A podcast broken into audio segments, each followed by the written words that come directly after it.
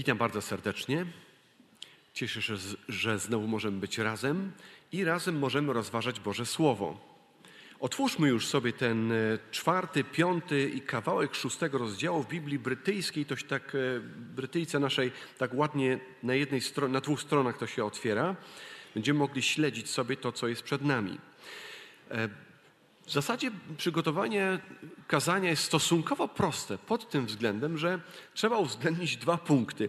Jaki jest problem i ten problem zidentyfikować nie tylko tam, gdzieś wtedy, gdzie to było, powiedzmy, to trzeba oczywiście nakreślić. Mówimy o nazwach, mówimy o miejscach, musimy to jakoś rozstrzygnąć i uporządkować sobie w głowie.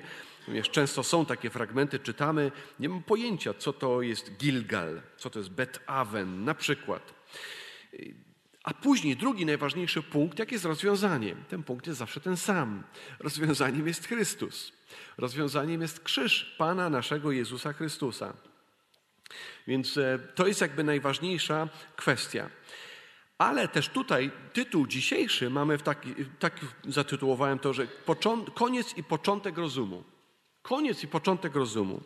Ponieważ kiedy czytamy te rozdziały, kiedy czytamy ten fragment, który jest przed nami, no właśnie ta kwestia wychodzi jakby na wierzch, jakby taka pierwsza jest.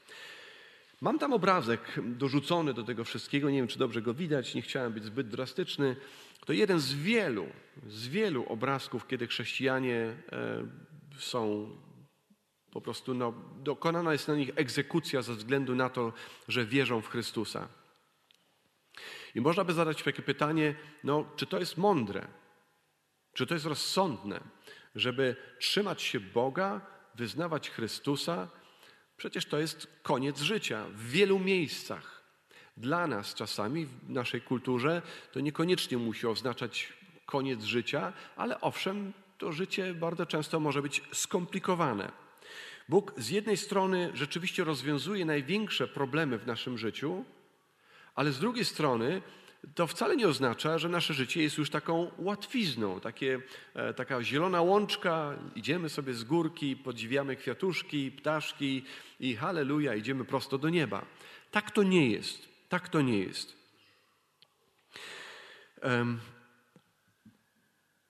Oddanie się Chrystusowi, powierzenie się Jemu jest właściwie od razu, powiedzmy to, największą mądrością, największą odwagą, to jest najbardziej sensowna rzecz, jaką człowiek może zrobić. Ale nie jest to tylko jeden pojedynczy jakiś akt w naszym życiu. A tak, pamiętam kiedyś nawróciłem się, miałem chrzest i coś w tym rodzaju jeszcze. Może jakieś inne przeżycia. Tak naprawdę jest to nasze codzienne życie. Nasze codzienne życie i pytanie jest tylko, na kogo będę wskazywać? Na kogo ono wskazuje? A musi codziennie wskazywać właśnie na Pana Jezusa, na Jego łaskę, na Jego krzyż, na Jego przebaczenie. Żyjemy dzięki temu. Żyjemy dzięki temu, jaki jest Bóg. Zobaczmy następny fragment. Hmm. Tak. To jest czwarty rozdział i teraz dlaczego tak to ująłem? Tutaj tam było napisane od czwarty rozdział od szóstego wiersza do szóstego rozdziału i wiersz trzeci. Tak? To jest pewna część. Początek czwartego rozdziału um, mamy właśnie te słowa, skierowane właśnie do, do kapłana przede wszystkim, ale też i do proroka, do kapłana i do proroka. I zobaczmy, wymienia właśnie te trzy rzeczy, które tam mamy. Słuchajcie, słowo Pana, synowie Izraela, bo Pan ma powód do skargi na mieszkańców kraju. Pamiętajmy oczywiście cały kontekst księgi Ozeasza jest taki, aż chwyta za serce, prawda? Pamiętamy, że ma poślubić, miał poślubić kobietę, e, no, która zdradza swojego męża. Tak? Poślubił kobietę, która albo stała się prostytutką, powiedzmy to wprost, albo była e, wcześniej. To ciężko wy, wychwycić, ale wydaje się nawet, że jego dwójka ostatnich dzieci, czyli ta niemiłowana i nie mój lud, to właściwie no, dzieci, powiedzmy to, z prostytucji, tak, ze zdrady. Więc to jest ogólny kontekst, który bardzo mocno chwyta nas za serce, bo każdy z nas czuje się nieswojo i nawet gdybyśmy zaprzeczali wielu Bożym prawom, Nawet gdybyśmy zaprzeczali w ogóle idei Boga i że Boże prawo jakieś tam nic dla mnie nie znaczy. Ale jak człowiek jest zdradzony, jeżeli ktokolwiek doświadczył zdrady, i to oczywiście zdrada przeważnie to jest od osoby bliskiej. No nie zdradzają nas osoby, które nam są obojętne, prawda? Zdrada zawsze boli. Zawsze boli. Cokolwiek byś myślał o Bogu. Więc to jest obraz główny tej całej księgi, ale teraz w tym wierszu pierwszym wymienia trzy rzeczy. One są tak właśnie mocno e, tam wytłuszczone. E, jaki powód jest tej skargi? Nie ma w kraju ani wierności, ani miłości, ani poznania Boga. Jakby trzy tematy, które właściwie przeplatają się i przechodzą przez całą tą księgę do końca. Tam nawet jeżeli ktoś chce sobie sprawdzić, to może właśnie pójść za tym. Zwróćmy uwagę, że jakby to idzie od tyłu kwestią dotyczącą poznania, ale to wszystko jest ze sobą bardzo ściśle związane. No bo jeżeli mówimy o wierności, no to, to nie jest wierność jakaś tylko idea. Zawsze za tym stoi ktoś, coś. Prawda? Jestem wierny komuś. Jeżeli mam być wierny, to ja muszę go poznać.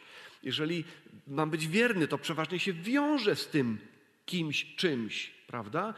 Tak samo można w drugą stronę powiedzieć, nie ma miłości, nie można mówić o miłości, jeżeli nie ma wierności. Tak, nie można mówić, kocham Boga albo kocham jakąśkolwiek osobę, jeżeli nie jestem jej wierny, prawda? To, jest, to, to się wyklucza. Tak samo nie można kochać, jeżeli się kogoś nie zna. Nie, nie mów mi, że kochasz coś, jeżeli tego nie znasz. To jest istotą naszych relacji, naszego małżeństw, przyjaźni, społeczności. Społeczność polega na tym, poznajemy siebie. Prawda? Poznajemy siebie. Tam jest wiele takich miejsc, które mówią o tym, żeby nie opuszczać wspólnych zgromadzeń, właśnie bo potrzebujemy siebie nawzajem, zachęcamy się, napominamy się, otwieramy się przed sobą, wspieramy się w modlitwie, jakiejkolwiek możliwej potrzebie. Prawda?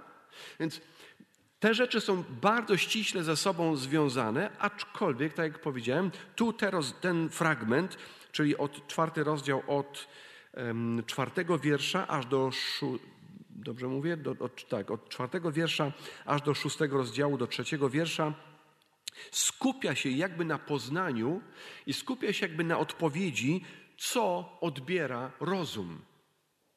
Co odbiera rozum? Jak wygląda koniec rozumu?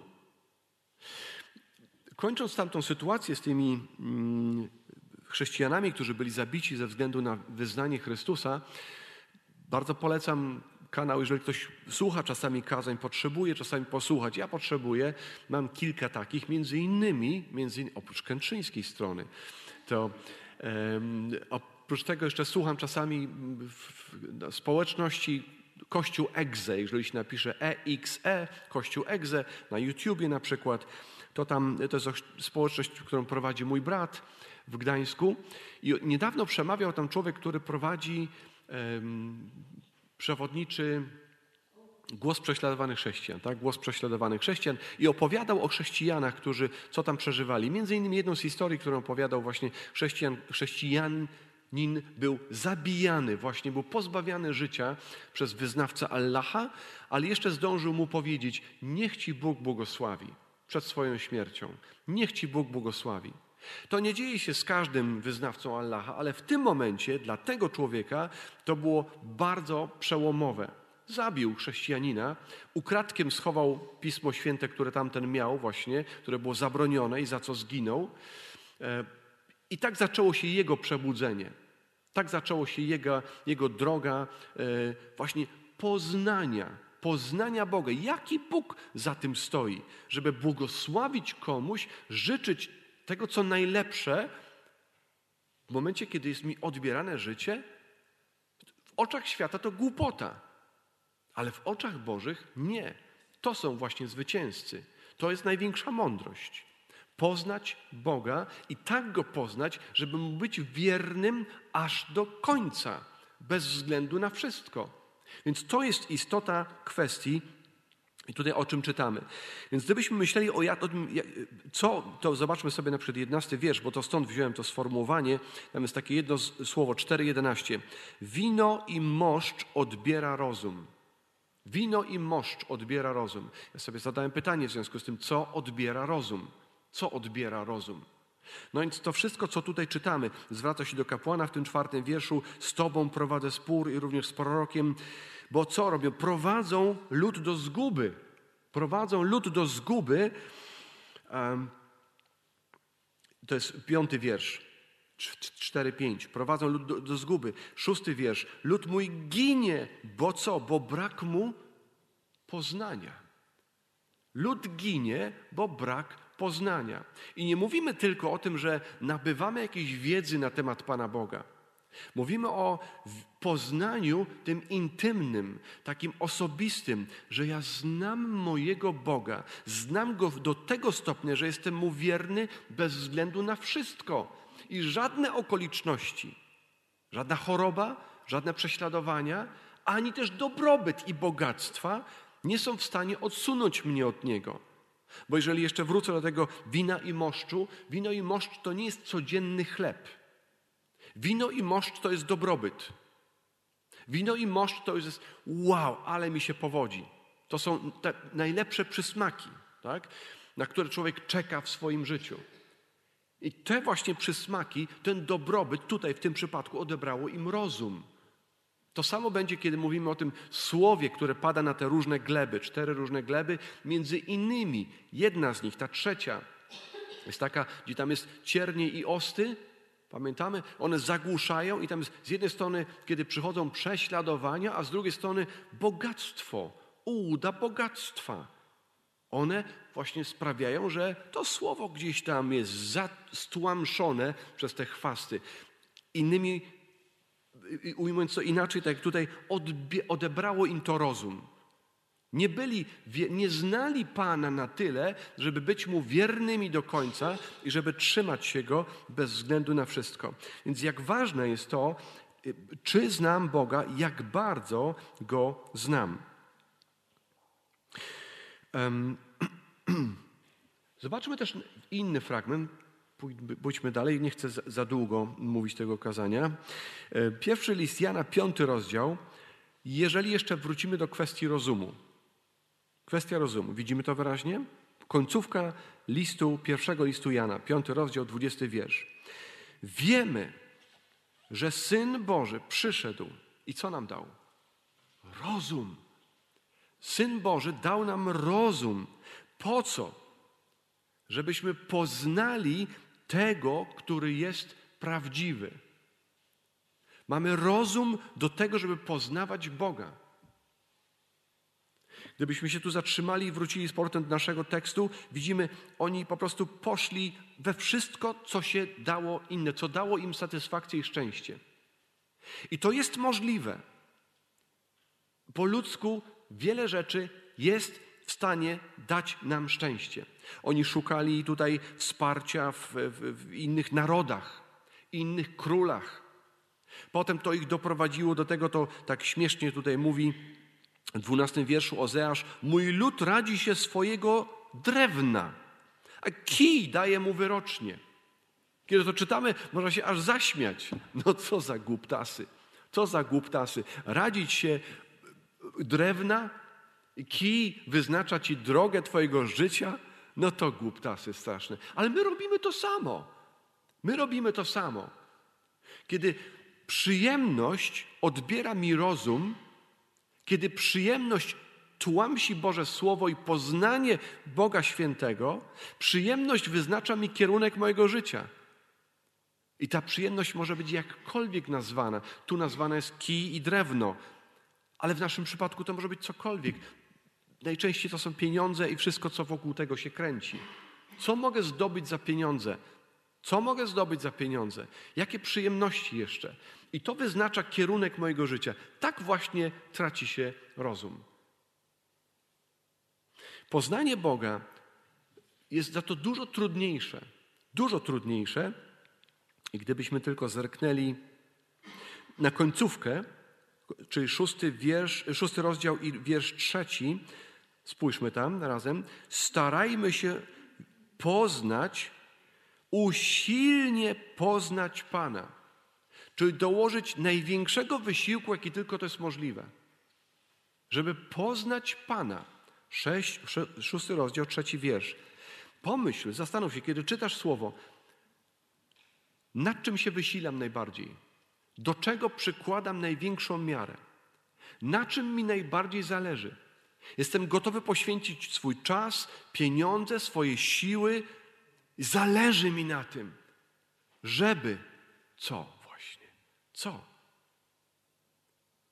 Bo ta rzecz, którą kochasz, ona będzie wyznaczała kierunek Twojego życia. To, co kochasz, będzie wyznaczało kierunek Twojego życia. Pan Bóg gdzieś tam może być na orbicie i wydaje się czasami, że idą za Bogiem. Oni, im się tak wydawało. Pan Bóg wręcz mówi tu w pewnym miejscu 4.15. 4.15 mówi: Przestańcie przysięgać, jako żyje Pan. Przestańcie się powoływać na moje imię. Przestańcie. Mój dom, mówi, nie pielgrzymujcie do Bet-Awen, używa tam takiego ciekawego sformułowania. To jest oczywiście taka kontra do Bet-El. Bet-El to jest dom Boga. Tak pamiętam, kiedy Jakub zasnął, mówi, nie wiedziałem, że tu, że tu jest Bóg. Stawia kamień, e, żeby tu upamiętnić. To jest dom Boga, tu się spotkałem z Bogiem. Bet-El. A tu mówi, Bet-Awen to jest dom próżni. Dom pustki. To ciekawe, że nawet w języku polskim próżniak tak, to ktoś, kto się zajmuje rzeczami, które po prostu są głupie, tak, nieistotne, marnuje swój czas, marnuje pieniądze. Tak? Próżnia też jest jako pustka nicość, prawda? I próżniak to ten, który no, zajmuje się rzeczami nieistotnymi. Więc zadaję sobie pytanie, czym się zajmuję, co jest miłością mojego życia. Bo to jest najważniejsze pytanie, jakie mogę sobie zadać i muszę je sobie zadawać codziennie. Codziennie. Bo moje serce bardzo łatwo ulega zwiedzeniu. Serce każdego z nas jest najgłupsze, jak mówi Salomon. I łatwo dziś schodzi na nowe miłostki. O, to mi pomoże. Po przykład. Nie ma nic złego w tym, że ktoś myśli o zdrowym jedzeniu, o zdrowym odżywianiu się, o ziołach, o zdrowym sposobie życia. Naprawdę można, trzeba o tym porozmawiać nieraz. Ale bardzo łatwo przekroczyć granicę i tylko w tym szukać swojego ratunku. I tylko w tym szukać swojego ratunku, spełnienia. O, jak tylko to będę miał, jak tylko będę to robił, jak będę ćwiczył, jak będę jadł właściwie albo nie jadł czegoś tam, to już będzie to. Naprawdę? Jeszcze dobitniej mówi to, jest kilka takich sformułowań. Jak kończy się nasz rozum? Jaka jest, jaka jest końcówka naszego rozumu? E, pamiętamy tu przez cały czas, mamy przed sobą, e, mamy poznać tego, który jest prawdziwy. I o kim jest mowa? Oczywiście, no Pan Jezus Chrystus. Nie ma innej odpowiedzi. Doczytajmy to. My też, my jesteśmy w tym, który jest prawdziwy, w Synu Jego, Jezusie Chrystusie. On jest tym prawdziwym Bogiem i życiem wiecznym. I jeszcze do tego właśnie taką podaje kontrę do tego, co wcześniej powiedziano. On jest prawdziwy, a tu mówi: wystrzegajcie się fałszywych bogów, wystrzegajcie się falsyfikatów, wystrzegajcie się fałszywek. Bo nieraz wydaje nam się, że to mnie uratuje, to jest fałszywka. To są fałszywe bogi, którym ufam, o których myślę, że to mi pomoże. Rząd, jakiś tam lepszy człowiek, którego się wybierze być może i to będzie nasz ratunek. Nie tak to nie działa. To musi być Pan Bóg. I nawet jeżeli życie traci sens, bo zobaczmy, jeżeli widzimy tych ludzi, którzy tam na tej plaży klęczą i za chwilę ma być dokonana na nich egzekucja. Jak człowiek patrzy na to, zastanowi się, teraz gdzieś tam pewnie byli ich rodzice, może żona, może dzieci, może dom, może praca, cokolwiek. Nagle to wszystko traci sens. Nagle to wszystko traci sens. Ale dla nich to jest najmądrzejsza rzecz, jaką robią. Ufam Bogu, jestem Jemu wierny. Ja poznałem Boga mojego na tyle, że chcę być Jemu wierny, chcę Go kochać i nie zaprę się Go. Nie zaprę się Go. Zobaczmy jeszcze bardziej, o czym tutaj mówi e, e, Pan Bóg właściwie przez Ozeasza. 4,7 4,7. Zwróćmy uwagę na takie sformułowanie, jakie tam pada. Im więcej, grzesz, Im więcej ich jest, tym więcej grzeszą przeciwko mnie. I teraz uwaga, swoją chwałę zamienili w hańbę. Swoją chwałę zamienili w hańbę. Jeżeli ktoś ma jeszcze stare tłumaczenie, tam troszeczkę było inaczej w Biblii Gdańskiej, że ja zamienię w hańbę, tak czy inaczej. Tak czy inaczej. Koniec jest straszny. Jeżeli zapytaj się samego siebie, co jest moją chwałą? To, co kochasz, to jest Twoja chwała. Tak? Jeżeli Twoją chwałą jest tylko Twój rozum, jeżeli Twoją chwałą jest tylko Twój wygląd, jeżeli Twoją chwałą jest to, co masz, dorobek Twojego życia, proszę bardzo. Tak? Mi Pan Bóg błogosławi tutaj, tu, tu, tu, tu, tu. Mogę się pokazywać z różnych stron. Jeżeli to jest Twoja chwała, to to będzie zamienione w, w hańbę. Chwała, Pan Bóg nazywa się dla Izraela, Pan Bóg mówi, ja jestem waszą chwałą. Ja jestem waszą chwałą. To chwała Boża ich prowadziła w tym obłoku, e, pamiętamy po pustyni, jak szli w słupie ognia. Tak? To jest ich chwała. Ja jestem waszą chwałą. Macie na mnie polegać, ale tak jak to często powtarzam, żeby komuś ufać, to musisz go znać. Żeby na kimś, na czymś polegać, musisz go znać. Żeby mieć do niego pełne zaufanie bez względu na wszystko. Więc oni tą chwałę zamienili w hańbę. To samo będzie powiedziane pod koniec tego czwartego rozdziału. Zobaczmy jeszcze osiemnasty wiersz. Mówi, ustawicznie uprawiają nierząd, bardziej kochają hańbę niż swoją chwałę. Bardziej kochają hańbę niż swoją chwałę. Pomyślmy tylko o tym na przykład faryzeuszu, który przychodzi do świątyni. E, przecież to są wspaniałe rzeczy. Daje, na dziesięciny, daje dziesięciny, jałmużny, modli się, robi różne pobożne rzeczy. Ale Pan Bóg mówi, ja, cię, ja Jego nie wysłucham. Tamten, on odszedł do domu i nic się w jego życiu nie zmieniło. Ja dla niego nic nie znaczę. Jego chwała jest to, co On osiągnął. To są Jego osiągnięcia. To są Jego religijne czyny. To jest Jego chwała. Ja tym gardzę, mówi Bóg. Ja tym gardzę. I od razu już widzimy na kontraście wtedy, pamiętamy celnik, który bije się w pierś, co Pan Bóg ceni. Co Pan Bóg ceni. Będziemy szli zaraz w tym kierunku, ale jeszcze się temu e, przyjrzyjmy. Jeszcze bardzo mocne sformułowanie, które tutaj pada, Właśnie jeszcze raz wracam do tego dwunastego wiersza, 4.12. I później takie samo sformułowanie pada w piątym rozdziale. Piąty rozdział to już będzie taki wyrok sądu. To jest wyrok, sąd. Piąty rozdział cały. Jeżeli mamy przed sobą e, otwartą Biblię, bo to, to jest najważniejsze. E, to jest zawsze moje pragnienie, żebyście wrócili do domu, otwieracie Biblię przed sobą, a widzę, to, to jest to, o to było to, to jest to, to jest to jak to jest razem związane. To jest bardzo ważne. Więc tam mamy takie sformułowanie, dlaczego się radzą tego kija i drewna? Gdyż duch wszeteczeństwa ich omamił. Cudzołożąc, odstąpili od swojego Boga. I to samo jest w piątym rozdziale, w czwartym wierszu. Widzimy wyraźnie, piąty rozdział, czwarty wiersz. Ich uczynki nie pozwalają im zawrócić do swojego Boga, gdyż co? Duch wszeteczeństwa jest w ich sercu. Czyli oni kochają siebie samych właściwie. Kochają swoje osiągnięcia. Kochają, uważajcie na to, swoje wyobrażenie o sobie samych.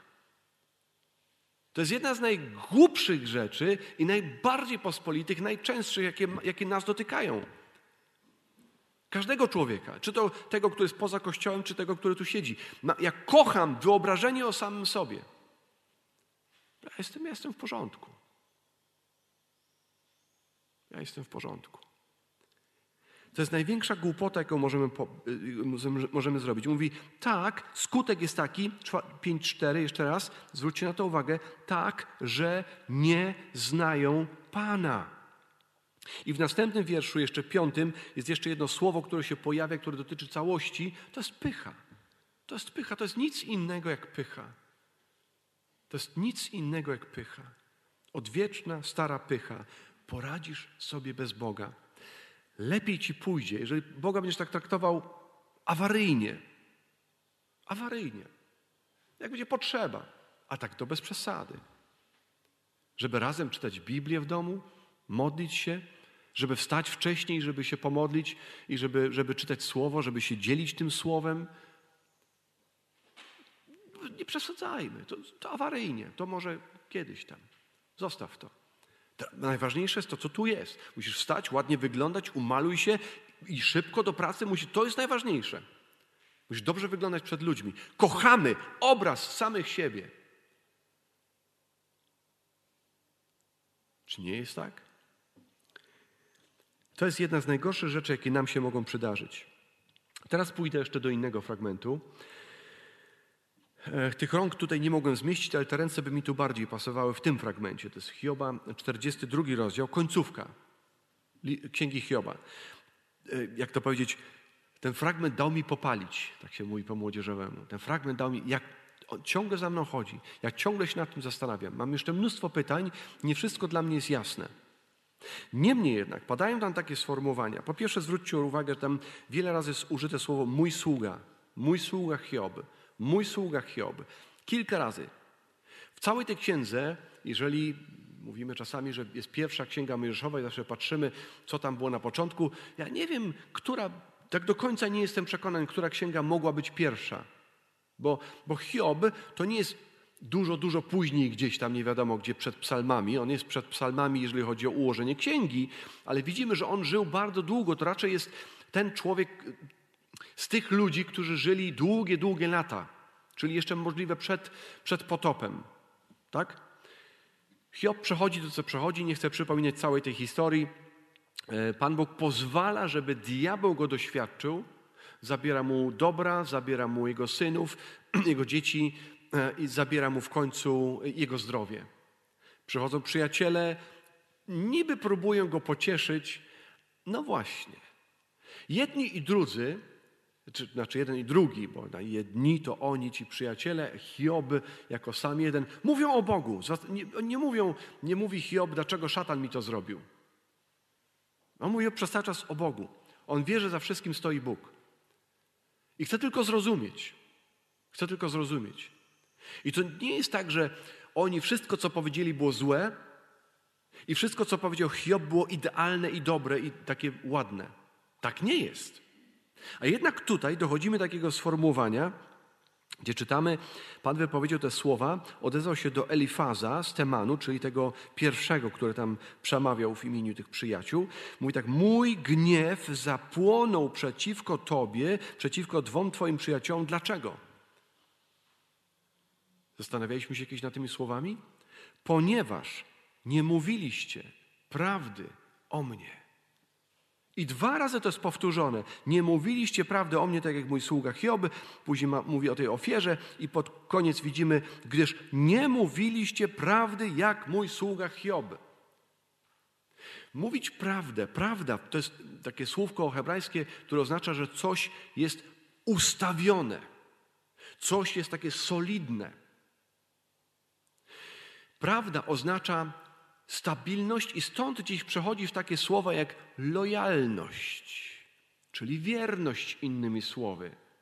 Tak, rozumiemy? Prawda, coś jest ustawione, coś jest mocne, więc jakby trwanie, trwanie takie mocne, stabilne przy Bogu. Dlatego wspominam właśnie ten fragment.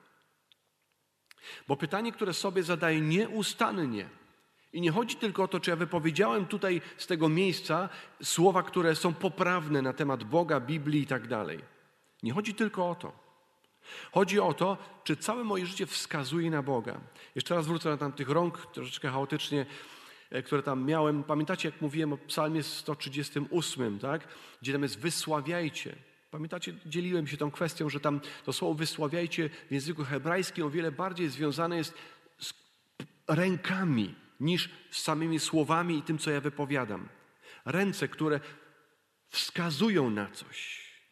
Kiedy wyciągam swoje ręce, albo jestem kimś zachwycony, albo ktoś jest bardzo kochany, wyciągam do niego ręce, albo no właśnie podziwiam kogoś, tak jest zachwycony, podziwiam, wow, zobaczcie wszyscy i pokazuję rękę, wyciągam ręce, prawda?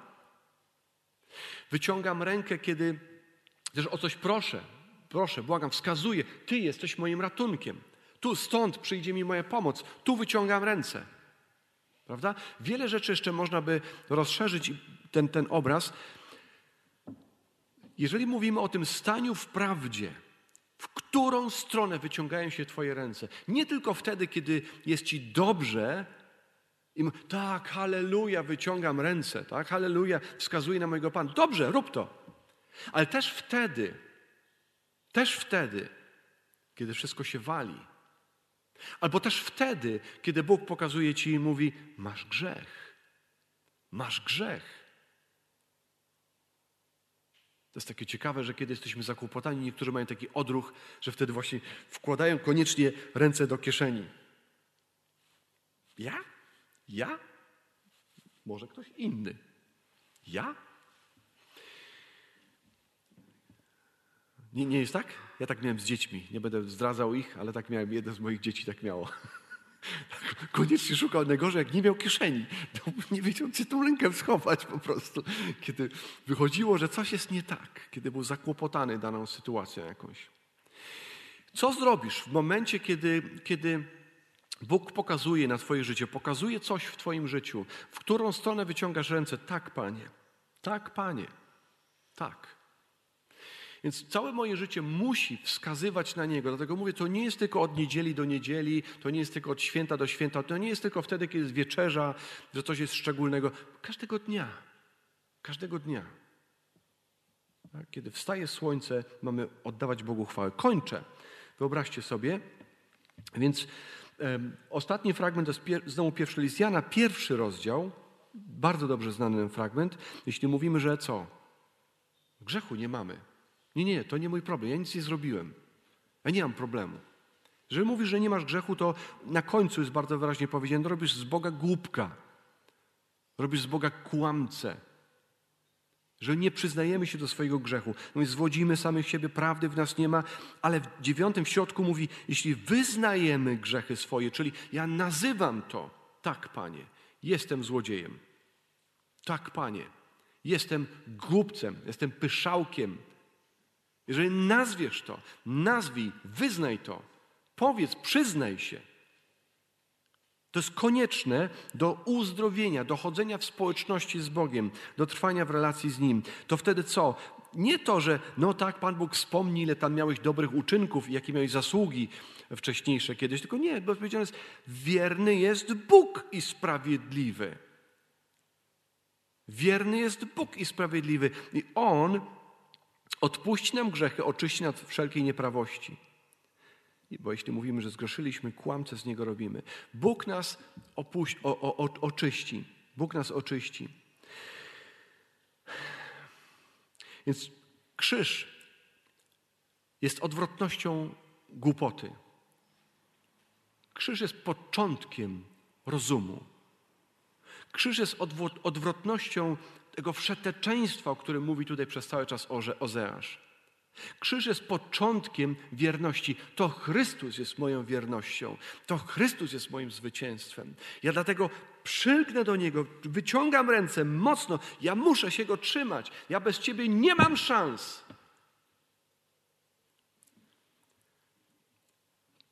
Krzyż jest odwrotnością pychy. Ja w pokorze uznaję, że Potrzebuję Ciebie. Ach, potrzebuję Cię, łaskawy Panie mój.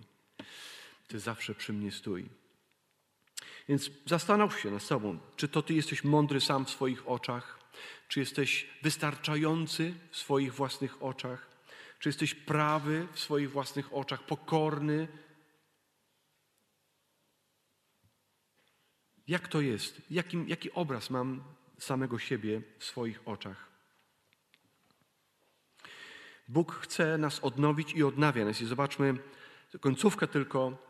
To jest piąty rozdział. Zwróćmy uwagę, jest, te rozdziały czasami są, wiecie, pisane jakby później. To nie jest natchniony podział na wersety i rozdziały. końcówka piątego rozdziału, tam gdzie będziemy czytali sąd, sąd, sąd, sąd, sąd, ta trąba, przerażenie i tak dalej, tak dalej. E, sam Bóg mówi, to ja będę twoją pulchnicą, molem i tak dalej, ale mało tego w 5.14 mówi, ja będę jak lew dla ciebie. Co lew robi z ofiarą? Rozszarpuje ją. I szósty rozdział, zobaczcie jak się zaczyna. Chodźcie, zawróćmy do Pana. To jest, to jest takie nawrócenie się. Zawróćmy do Pana. On nas rozszarpał, tak jak ten lew. On nas też uleczy. Człowiek głupi powie, Bóg widzę, że robi krzywdę, bo dopuszcza tutaj do choroby, tu do śmierci. Bóg tutaj nie robi. Człowiek głupi dojdzie do takich głupich wniosków właśnie. Aha, to Bóg na takie rzeczy pozwala, to ja się od Niego odwracam. To ja nie chcę mieć nic, nic, nic z Nim wspólnego. To ja muszę szybko poszukać sobie jakichś lekarzy, e, jakichś mędrców, jakichś innych tam czarodziejów, kija i drewna.